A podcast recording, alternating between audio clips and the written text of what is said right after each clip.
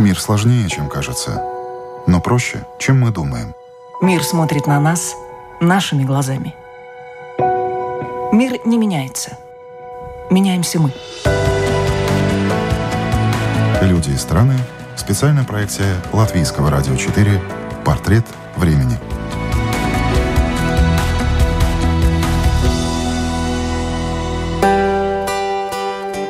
Он в ста документах описал историю человечества, открыл ранее неописанный язык Зиало, собрал уникальную коллекцию традиционных головных уборов народов мира, вошел в число лучших управленцев России, преодолел дистанцию настоящих мужчин Iron Man, как свои пять пальцев знает Африку, владеет двенадцатью языками и написал невероятное количество книг. Знакомьтесь, гость программы «Портрет времени» Кирилл Бабаев. Доктор филологических наук, ученый, лингвист, этнограф, историк, путешественник, востоковед, предприниматель, популяризатор науки, полиглот, искусствовед, автор книг и монографий. Как все это уживается в одном человеке, представить сложно, поэтому и говорить сегодня будем обо всем по чуть-чуть. Меня зовут Яна Ермакова, и мы начинаем. Программа наша называется «Портрет времени». Вот этот портрет времени, он для вас сегодня, вот на сегодняшний день какой? Ну, вы знаете, мне кажется, что наше время – это гигантский совершенно шанс для развития человечества в позитивном ключе, потому что вот эта коронавирусная истерика, она привела к тому, что люди начали не разобщаться, как их пытались разобщить по квартирам, а наоборот сплачиваться. То есть появляются новые сообщества, появляется какой-то запрос на справедливость, какое-то партнерство новое, в том числе между коммерческими компаниями. Бывшие конкуренты э, друг друга рекламируют, вступают в какие-то совместные партнерства, открывают совместные площадки. Мне кажется, что люди будут больше ценить взаимодействие и взаимовыручку. И вот это, мне кажется, самое важное, что сейчас между нами происходит. Ну, надолго ли это ощущение? Вот это нам стоит на это обратить внимание и подумать о том, хотим мы это сохранить, хотим мы вот этот импульс каким-то образом превратить в долгосрочный или нет. Но я считаю, что, конечно, это прекрасный совершенно шанс для цивилизации, для человечества в целом. Но для бизнеса, с точки зрения бизнеса, кажется, что друг на друге все хотят заработать. Понятно, что кто-то остался без работы, у кого-то эта работа есть, но вот сейчас как-то очень много говорят о бизнесе, о деньгах, о том, где заработать, как заработать, на чем заработать. Я считаю, что наоборот, сейчас э, люди начинают делиться друг с другом какими-то технологиями, потому что все же оказались в одной лодке.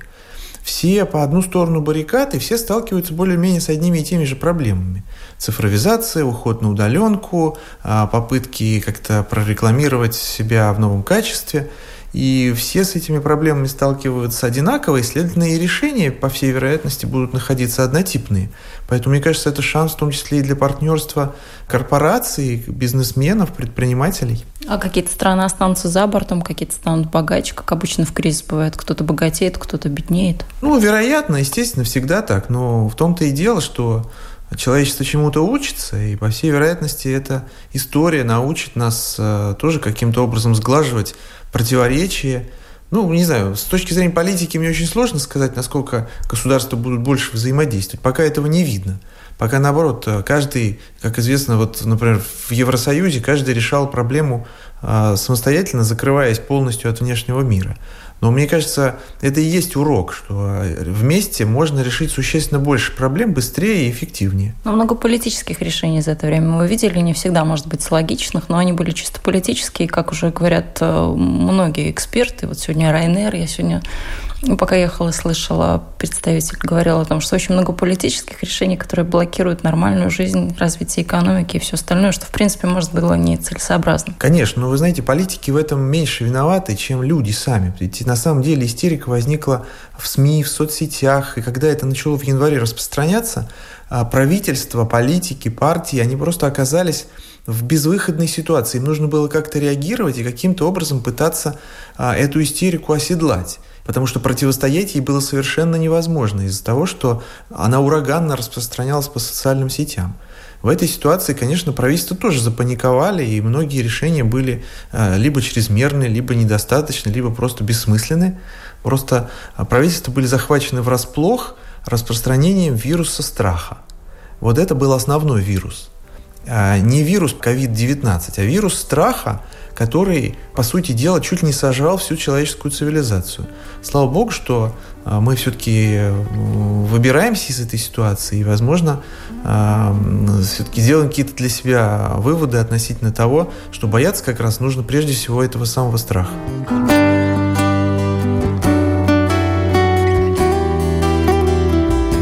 Латвия страна маленькая, у нас не так много было и случаев, и смертей, и все-таки некоторые мнения присутствовали такие, что ну раз я никого не знаю с этим вирусом, раз никто из, моих, из моего окружения не заболел, ну значит как-то можно спокойно к этому относиться и не воспринимать так серьезно, как об этом говорят в СМИ. Как в России это было? Наверное, там была немножко другая ситуация. Вы знаете, ко всему нужно относиться спокойно. Вот это залог принятия правильных решений. В бизнесе, в политике, в собственной частной жизни.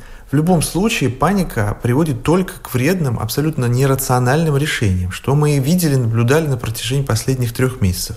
И в России было принято огромное количество неверных решений, из которых очень сложно потом было выбираться. Ну, слава богу, что все это более или менее позади, государства смогли с этим справиться, и смогли, наконец, войти в какое-то приличное, там, понятное русло принятия дальнейших решений. Но здесь, конечно, чем больше страна, чем больше плотность населения, тем сложнее было из этого выбраться, именно потому, что много людей обмениваются информацией в режиме онлайн, и это все нагнетается, нагнетается. И, конечно, с чисто психологической точки зрения, я считаю, что правительствам было чрезвычайно сложно. Вы сказали, непопулярные какие-то решения и неверные. Это какие решения были для России? Ну вот, например, в Москве в какой-то момент, пятнадцатого апреля, было принято решение пропускать людей в метро только по ку ар-кодам со смартфона. В результате скопились тысячные очереди на входах в станции метро. Милиция очень медленно проверяла эти ку ар-коды, и в результате довольно много людей друг друга перезаражали. И пик пришелся как раз на начало мая, спустя несколько, там, пару недель после введения этих пропусков. Это, конечно, было решение, может быть, само по себе рационально, оно было просто осуществлено неверно, бестолково. И от этого, конечно, проблемы только умножились. Но все-таки э, впоследствии власть чему-то э, научилась и стала принимать более рациональные решения, самые рациональные из которых – открыть границы России, э, отменить карантин, отменить нелепые пропуска по выходу из дома, которыми так или иначе никто все равно не пользовался, и вернуться к нормальной жизни, когда государство, граждане, медицина, бизнес все работают, э, каждый выполняет свою функцию и э, все эффективно работает. Как вас лично затронул коронавирус и вся вот эта истерика, как вы ее назвали? Ну, я, честно признаюсь, на карантине не сидел ни одного дня, у меня просто нет такой возможности, мне приходится довольно много работать, поэтому я скорее наслаждался карантинным периодом, когда на улицах Москвы не было никаких машин, и можно было за двадцать минут доехать в любую часть города. Но, конечно, психологически это очень сложно. Особенно сложно мне, как человек, который довольно часто ездит в командировки, в путешествия, в экспедиции, осознавать, что границы закрыты и никуда невозможно поехать. Это, пожалуй, самая неприятная мысль, которая дамокловым мечом висела надо мной на протяжении двух месяцев. Поэтому то, что удалось э, приехать из Москвы в Юрмалу и наладить какую-то жизнь, для меня это было большой радостью. Ну вот часто сейчас можно услышать фразу о том, что ну, мир никогда не будет прежним после коронавируса. Как вы считаете, будет мир прежним или нет? Я считаю, мир все равно, конечно, меняется всегда. То, что происходило вчера, завтра уже не произойдет. Мы становимся умнее, человечество становится опытнее, технологичнее. Но я, тем не менее, убежден, что комфорт той самой жизни, которую мы сейчас называем старой реальностью, он должен к нам вернуться, и он вернется. Вернется общение, вернутся нормальные человеческие взаимоотношения, когда люди не боятся пожимать друг другу руки и не видят в другом человеке рядом с собой источник болезни и смерти. Вот это все обязательно вернется к нам. А что-то новое, оно, скорее всего, будет позитивным. Новые технологии, новые способы взаимодействие между, например, компанией и работодателем. Вот эти вещи должны изменяться и должны становиться более эффективными. Я убежден, что это тоже произойдет. Но живого общения было меньше, зато было больше, наверное, в вашем случае тоже общения по скайпу, телефону, мессенджерам. Да, конечно. Сейчас, к сожалению или к счастью, все общение значительным образом ускорилось именно потому, что всегда есть возможность собраться в онлайне, тогда как раньше нужно было согласовывать довольно много разных встреч, передвигаться. Сейчас между... уже нет отговорки «не могу, я занят», да? Ну да, сейчас, сейчас уже и пообедать-то нет времени, потому что всегда есть возможность участвовать в каком-нибудь онлайн-мероприятии, или смотреть онлайн-концерт, или на совещании участвовать, или какой-то онлайн-курс проходить в каком-нибудь музее. Но в любом случае это, конечно, и облегчает жизнь, с другой стороны, ее затрудняет. Все-таки нужно найти какой-то правильный баланс между взаимодействием на человеческом уровне, когда ты имеешь возможность взаимодействовать на личном каком-то вот обаянии, на личных каких-то качествах. Это же тоже очень важно. И, и онлайн-общением, которое, конечно, ускоряет принятие решений. Какое интересное было для вас онлайн-общение, с кем, может быть, вы давно не общались, не виделись, не говорили, а тут вот такая возможность выдалась, когда есть свободное время, и за тысячи километров можно вот так вот пообщаться. Конечно, мы и раньше знали, что такое мессенджеры, что такое сервисы видеоконференций, но сейчас просто многие компании существенным образом открыли для себя, что можно гораздо эффективнее решать те или иные вопросы, даже когда ни одного сотрудника в офисе нет. Я тоже провожу довольно много конференций по видеосвязи, и это существенным образом облегчает решение тех или иных задач, но все-таки это такой сервис, который не позволяет наладить человеческий контакт. А это основа, основа любых отношений. Поэтому для того, чтобы нам не зачерстветь, для того, чтобы нам не видеть в людях только квадратики на экране, все-таки нужно возвращаться к нормальному общению. Привычное общение, будем надеяться, вернется, коронавирус пройдет и уйдет, но оставит после себя те хорошие проекты, которые появились в последнее время. Автором одной из таких инициатив как раз выступил Кирилл Бабаев. Вместе с коллегами они создали интернет-платформу в помощь крупному и среднему бизнесу. Мы сделали такой портал под названием «Трансформа один». Он посвящен как раз тем самым технологиям трансформации бизнеса, которые сегодня ищут все, потому что все понимают, что надо каким-то образом перестраивать свою деятельность. Вот у нас на портале будут публиковаться материалы, интервью, лекции крупнейших экономистов, экспертов, социологов, бизнесменов, которые уже проходят через эту трансформацию и могут посоветовать, как это лучше сделать, для того, чтобы другие бизнесмены могли этим воспользоваться. Портал предназначен для крупных и средних корпораций, но он сам по себе достаточно интересен, потому что мы выбираем какие-нибудь такие интересные материалы из западных СМИ, из китайского опыта.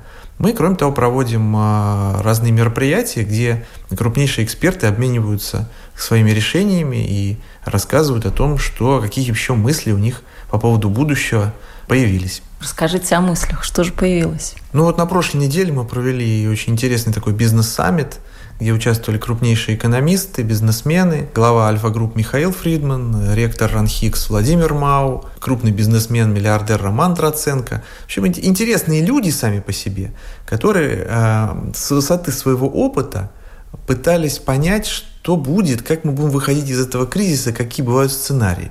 Ну и, конечно, очень много интересных вещей прозвучало. Вот сейчас, например, много говорят о том, что совершенно тотально изменится взаимоотношение между государством и гражданином, потому что государство не может больше взаимодействовать так, как это было раньше, все переходит в онлайн, и, скорее всего, вот это взаимодействие ускорится и так далее. Много говорят о том, что образование полностью перейдет на дистанционный формат, например, университетское, потому что все лекции уже проходят онлайн. Я сейчас сам вот сдавал сессию очередную в режиме онлайн по искусствоведению. Ну и все прошло нормально, да, в целом. Вопрос в том, как это можно все-таки совместить с каким-то человеческим общением и возможно ли это. Но дискуссии уже сами по себе интересны, потому что они э, затрагивают что-то новое, и поэтому, собственно, ради дискуссий все эти порталы, в том числе и «Трансформа один», создаются. Ну вот именно Михаил Фридман и другие люди, кого вы назвали в числе спикеров этой платформы, насколько они видят по-другому этот мир, в отличие от обычного человека? Все-таки статус э, мы не можем исключать. Конечно, естественно. Во-первых, у них и кругозор значительно шире, чем у нас с вами. И все-таки они управляют большими коллективами людей и очень хорошо видят с птичьего полета те тенденции, которые только-только начинают зарождаться. Поэтому-то мне кажется, что лучшие футурологи – это не ученые, а практики. То есть люди, которые ежедневно сталкиваются с ситуациями и вынуждены анализировать большой объем данных и принимать важные решения, которые затронут жизнь там, десятков тысяч иногда людей. Вот э, с такими людьми всегда интересно поговорить и понять, что с их точки зрения будет дальше происходить. Но для малого бизнеса все понятно. У многих компаний все очень плохо. Для среднего и крупного какие у них проблемы? Ну, какие проблемы? Конечно, речь идет о том, что прежде всего, если ты возглавляешь компанию, где раньше в офисах работали десять тысяч человек, то сейчас нужно думать, как налаживать жизнь таким образом, чтобы эти десять тысяч человек могли работать удаленно. А что тогда делать с офисными пространствами? А что тогда делать с бумажным документооборотом? Ведь это на самом деле вопросы, которые вставали перед бизнесом очень давно. Но коронавирус, он дал импульс на то, чтобы вот сесть и начать их и наконец решать. Потому что столько времени все говорят о том, что давайте делаем электронный документооборот, и все равно везде нужно представлять бумаги, живые, с подписями и печатями. Вот эта практика, она, по всей вероятности, отомрет именно благодаря коронавирусу. Или, опять же, передел рынка офисной недвижимости. Что с этим будет происходить? Нужно будет ясно совершенно э, снижать зависимость от офисных помещений, и крупные компании весьма вероятно тоже будут уходить в онлайн, имеется в виду и банки, и ритейловые компании. Ну и, конечно, если говорить о ритейле, это вопросы доставки. Не только в мегаполисах, но и, например, в малых городах или в сельской местности. Необходимы какие-то крупнейшие прорывные решения по налаживанию вот этого всего не в авральном, а в обычном режиме. И вот как раз мы хотим на, на нашей «Трансформе один» проводить дискуссии и понимать, что интересного в этой сфере будет происходить. Но вы заказывали вот за все это время еду на дом, доставку какую-то? Ну, сейчас, понимаете, сейчас все это работает еще очень бестолково, потому что все вынуждены были быстро-быстро перестраиваться. В результате вам либо двое суток не удается заказать, либо курьер опаздывает на шесть часов, а потом приезжает в другой район города, либо он, значит, положил туда лишние два пакета сахара, а соли вообще не положил, например. Конечно, сбоев огромное количество, но тем не менее, мне кажется, что все хотя бы поняли, что сейчас э, уже офлайновый магазин вполне может быть в равном уровне конкурентом с онлайновым. Но перемены все эти будут в Европе или до Африки, они тоже дойдут. Африку вы тоже очень любите, там довольно все сложно в этом плане, цифровизация, но только-только приходит на африканский континент и все прочее. Ну, это же все зависит от интернета, от уровня а, проникновения интернета, сотовой связи. Это везде очень разный этот уровень. Конечно, в странах третьего мира, и в том числе там, где-нибудь в тропической Африке, с этим огромные сложности. Ясно, что понадобятся не годы, а скорее, там, может, даже целое десятилетие для того, чтобы им прийти к тому уровню, который для нас уже кажется обыденным. Но ничего страшного, сейчас все это быстро очень развивается. Десять лет назад могли ли мы представить, что мы с помощью телефона будем оплачивать покупки в магазине? А сейчас это делает, мне кажется, каждый. И мы считаем, что это нормально. Поэтому, ну, все это будет постепенно проникать во все отдаленные уголки мира. Кстати, об отдаленных уголках мира. Кирилл Бабаев, известный путешественник, побывал почти в ста пятидесяти странах. В этом году буквально недавно вернулся из очередного большого путешествия. В этом году у меня была очень большая экспедиция по Австралии, по Новой Зеландии. Я как раз успел буквально за день до остановки международного авиасообщения, успел вернуться из Австралии. Мне удалось проехать весь континент на машине. Такое трансконтинентальное путешествие, пять с половиной тысяч километров. И посмотреть и людей, и природу, и культуры. Ознакомительная была экспедиция, потому что мне хотелось понять, насколько целесообразно было бы направлять свои усилия на изучение, исследование языков и культур аборигенной Австралии. Что вы поняли? Стоит или не стоит за это браться? Ну, к сожалению, вот с этой точки зрения результат скорее плачевен, потому что в Австралии культура традиционных жителей континента, она уже практически исчезла. И сейчас уже практически некого описывать. Языки, если не изучены, то они исчезают. Носителей очень мало остается. Те, кто остаются, начинают язык забывать, потому что они им не пользуются. Культура, естественно, тоже вымывается очень быстро. Фактически, с исчезновением традиционного образа жизни традиционная культура тоже исчезла, потому что слишком большой разрыв между культурой мезолита, среднего каменного века, и культурой двадцать первого века. Они никогда не смогут друг друга понять, а следовательно, сохранить то, что мы называем традиционным наследием, в Австралии, мне кажется, невозможно. Но вы в Австралию попали после пожаров. Какой вы увидели эту страну с точки зрения катастроф, которая с ней случилась до этого? Ну, я был в регионе, где были пожары, да. Они же не везде были там. Я, конечно, повидал это впечатляющее зрелище. Но на самом деле в Австралии пожары случались всегда. Это циклично, это довольно-таки распространенное явление, потому что там климат располагает к этому. Но в целом, я считаю, считаю, что страна неплохо справилась с этим. Но, конечно, для природы, для животного мира это большая проблема, и сейчас им потребуется огромное количество усилий прикладывать к тому, чтобы восстановить вот тот природный баланс, который всегда существовал. Вот в нашей программе тоже участвовал эксперт по Австралии. Он говорил, что ту информацию, которую о пожарах в Австралии раздули СМИ, они ее просто раздули. То есть масштабы там были немножко скромнее, чем на самом деле об этом рассказывали. Так ну, ли это с вашей точки зрения? Я скорее соглашусь, потому что я ожидал увидеть пепелище, а увидел на самом деле страну с благоухающей природой, где животный мир чрезвычайно разнообразен и обилен. Там вообще после захода солнца лучше не выходить на улицу, а тем более не выезжать, потому что мир переходит во власть животных сумчатых. Повсюду буквально гигантскими стадами кормятся кенгуру, там различные виды волоби. Знаете, они их называют не стада и не стаи кенгуру, а банды кенгуру. Это очень хорошо отражается содержание реальности. Вот. Поэтому там есть на что посмотреть с этой точки зрения. И, конечно, животный мир чрезвычайно богат и очень разнообразен. Новая Зеландия, что там было интересного? Ну, в Новую Зеландию это как бы такой небольшой отпуск. Я подумал, что если я уж еду в экспедицию по Австралии, то нужно заехать в Новую Зеландию. Поэтому я просто взял там машину и проехал страну с юга на север за неделю. Посмотрел очень, очень интересные природные зоны, очень интересные птицы. Я, честно говоря, люблю птиц.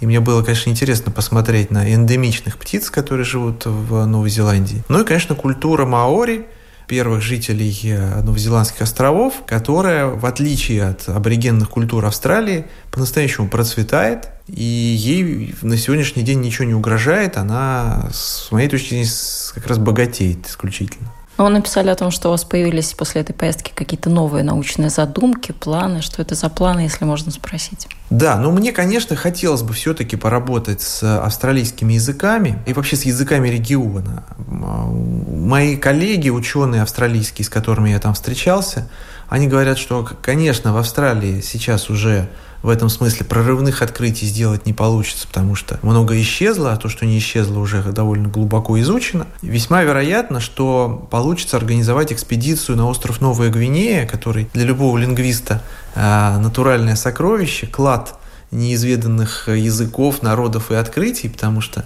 на довольно-таки небольшом клочке земли, по сравнению, скажем, с такой массой земли, как Австралия, проживают носители шестой части языков мира. То есть на одном острове Новой Гвинеи около тысячи языков. Конечно, многие из них не описаны совсем. Их носители проживают в труднодоступной местности. Они до сих пор живут согласно канонам традиционной культуры. Было бы очень интересно съездить туда и в большую экспедицию что-то изучить. Но вот коронавирус немножко внес изменения в планы, поэтому весьма вероятно, что это придется отложить на следующий год. Но мне хотелось бы. Дело в том, что я много лет изучал языки Африки и написал по ним докторскую диссертацию. И мне хотелось бы больше теперь внимания уделить каким-то другим регионам, континентам. Я был в нескольких экспедициях в Юго-Восточной Азии. Там тоже очень интересно было бы поизучать народы и языки. Я считаю, что логичное продолжение – это попробовать себя в изучении Новой Гвинеи.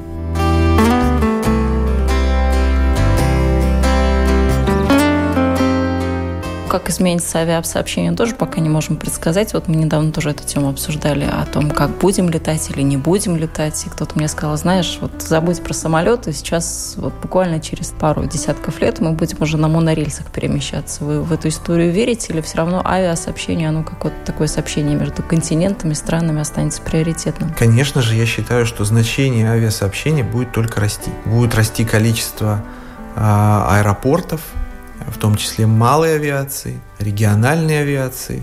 Я совершенно убежден, что авиация сейчас очень быстро восстановится, потому что людям, естественно, интересно смотреть мир и продолжать его изучать. Мир продолжает глобализоваться, поэтому будет расти и туризм, и бизнес-сообщения, и различного рода миграции между странами. Я здесь, честно говоря, угрозы для авиации никакой не вижу. Вот эта кратковременная вспышка паники, она скорее просто даст нам всем возможность понять, что невозможно совершенно прожить не путешествуя, не выезжая, не изучая мир вокруг нас. Ну, вот про одну фразу, которую сейчас часто упоминают о том, что мир никогда не будет прежним, я вас уже спросила, вы ответили. А вторая фраза, которую тоже очень часто можно услышать, это фраза о том, что мир сошел с ума. У вас есть что-то такое, о чем бы вы точно могли сказать, что вот мир сейчас, сегодня сошел с ума? Ну, вы знаете, когда я читал постановление правительства Москвы о том, что дома должны выходить по очереди на прогулку, то я был совершенно согласен с этой фразой. И, конечно,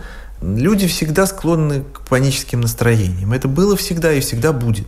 Вопрос именно в том, чтобы общество становилось более сознательным и чтобы государство могло каким-то образом эту панику регулировать и уменьшать, доводя ее до более-менее приемлемых размеров, чтобы мир с ума не сходил, потому что он все время порывается это сделать.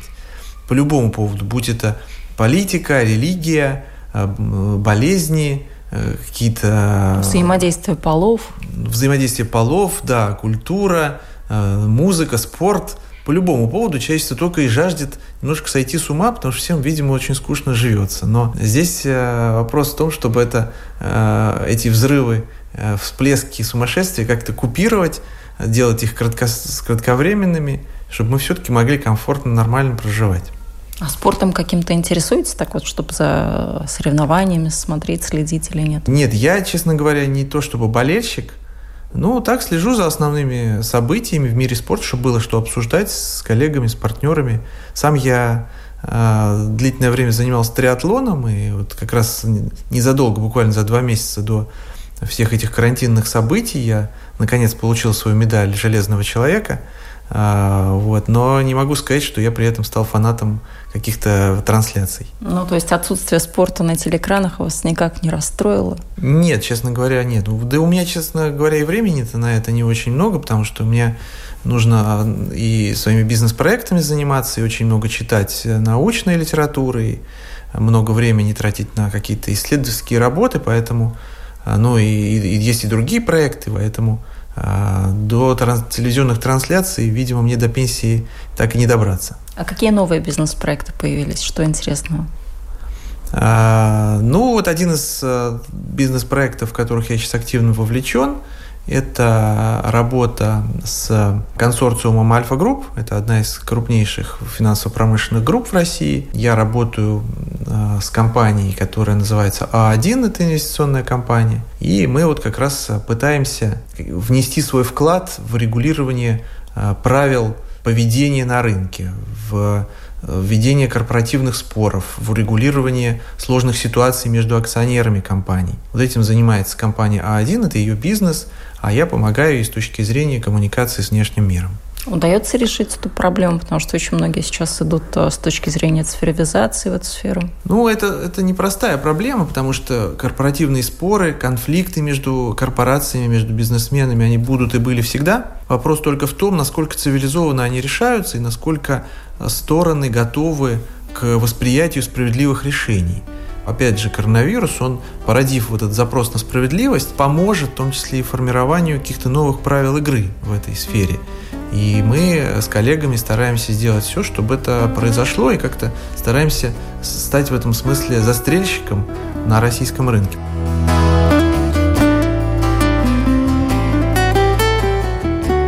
А что касается коронавируса, то войдет ли он в следующую сотню каких-то документов или событий, которые изменили человечество? Потому что у вас есть книга о тех событиях, которые изменили человечество, его сформировали, по сути. Вот коронавирус будет таким поворотным событием или такой вот сиюминутной, ну, в контексте большой истории, истории? Действительно, в две тысячи восемнадцатом году я издал книгу под названием «История человечества в великих документах», и где мы имеем возможность отследить, как тот или иной документ стал эпохальным для развития цивилизации либо во всем мире, либо в каком-то отдельном регионе.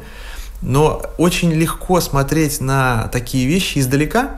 Ну, например, говорить о том, каким образом Великая Хартия Вольностей повлияла на становление европейской демократии. Ну, потому что это было восемьсот лет назад. А судить о том, какой документ из недавнего прошлого, там, из прошлого года, например, сыграл или не сыграл роль в развитии человечества, очень сложно, потому что мы еще пока не видим этого эффекта. Поэтому весьма вероятно, что мы просто должны с этим пережить, осмыслить еще раз этот кризис коронавирусный, после чего уже понять, что именно стало триггером, как это развивалось, какие события стали основополагающими, и извлечь для себя исторические уроки.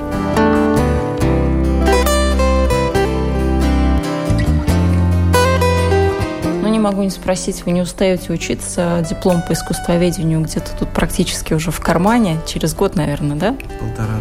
Полтора года, да. Зачем он вам? Что нового вы хотите узнать? Что нового освоить? Ну, честно говоря, я сам никогда не предполагал, что пойду учиться на искусствоведа. Это получилось только потому, что у меня есть президентский грант, полученный мной за победу в конкурсе управленцев «Лидеры России». И этот грант нужно было использовать только на обучение. Я подумал о том, что у меня уже, честно говоря, и так есть четыре диплома о высшем образовании, и диплом кандидата наук, и доктора наук, и учиться мне, наверное, каким-то практическим вещам весьма поздно, поэтому я решил, что искусствоведение – это то, что никогда не было моим сильным местом, я никогда не очень, никогда не понимал, как работает искусство, и мне захотелось узнать и понять, что это такое, как можно анализировать правильно э, все виды искусства.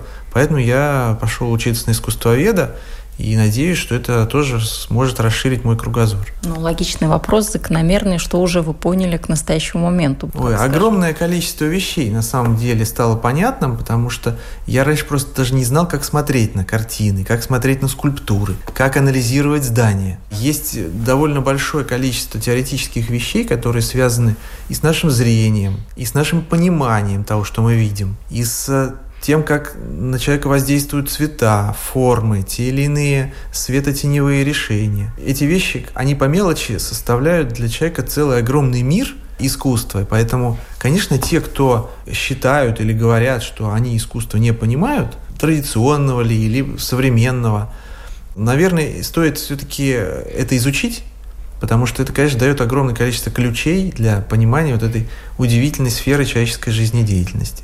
Что из таких фактов для вас было, ну, таким прям совсем открытием, может быть, о какой-то картине, скульптуре, здании? Ну, вы знаете, я э, был на закрытой экскурсии в Третьяковской галерее, посвященной искусству российского авангарда. И вот эти картины художников-супрематистов, абстракционистов, кубистов, которые там экспонировались, год назад я бы не понял из них ничего. Ну, потому что там нарисованы просто какие-то обломки вещей. Но на самом деле, именно благодаря моему курсу, который я сейчас прохожу по искусствоведению, очень многие вещи встали на свои места, и стало, например, понятно, что художник может изображать не отдельный момент, а целый ряд моментов, собранных на одном холсте. Или может изображать, например, свою память, или э, свои впечатления, собранные воедино в разные моменты времени. То есть картина, она, в отличие от фотографии, она отражает не только момент и место, она может отражать еще и бесконечное количество этих моментов и мест. И вот в этом один из секретов современного искусства, во всяком случае искусства авангарда, к которому я стал относиться с гораздо большим уважением. То есть, если, условно говоря, на полу будет груда винтиков, каких-то обломков, еще чего-то, какой-то ерунды, и вы поймете, что это, что имел автор в виду. Иногда это возможно понять взгляду на картину и по ее названию. Иногда это невозможно понять, не зная контекста, не зная биографии художника, не зная истории этой конкретной картины. Но в любом случае докопаться до истины, до сути всегда можно, потому что все люди видят картины одинаково. Мы так устроены. Для нас красный цвет приближает, синий цвет отдаляет, например. Одна эта догма, она способна открыть огромное количество дверей к пониманию искусства. Для нас вертикально стоящий объект символизирует спокойствие и стабильность, а диагональный – движение и неустойчивость для любого из нас. Поэтому мы все можем понять искусство, если мы будем более внимательно относиться к нему и изучать его. Но белых пятен еще много. Какое самое такое вот белое пятно для вас в искусстве? Нет, ну я не могу сказать, что я стал знатоком за один год изучения. Конечно, мне еще очень много, я в самом начале пути, мне еще очень много изучать. Я считаю, что еще много открытий чудных готовит нам просвещение дух, как говорится. Но в этом смысле и есть прелесть обучения, когда тебе казалось, что ты уже все знаешь на свете, а здесь ты входишь в неизвестный для себя новый мир и пытаешься его заново для себя открыть и понять. И это не всегда удается. Но в этом, в этом и есть настоящая жажда жизни, и в этом ее смысл. Стал ли он больше любить живопись или архитектуру, Кирилл Бабаев говорит, нет, предпочтений не появилось. Напротив, он как ученый старается уйти от эмоциональной оценки тех или иных предметов своего исследования. Надо изучить все, надо исследовать все, чтобы потом уже делать для себя какие-то более или менее сбалансированные выводы. Я считаю, что в этом смысл любой науки, любого познания. Какими бы исследованиями и проектами наш сегодняшний гость Кирилл Бабаев не занимался, отдается он им всегда на сто процентов. Об этом говорят результаты. Все новое он изучает легко и с удовольствием, иначе ради чего тогда жить? Вы слушали программу «Портрет времени». Для вас этот выпуск подготовила и провела я, Яна Ермакова. До новых встреч!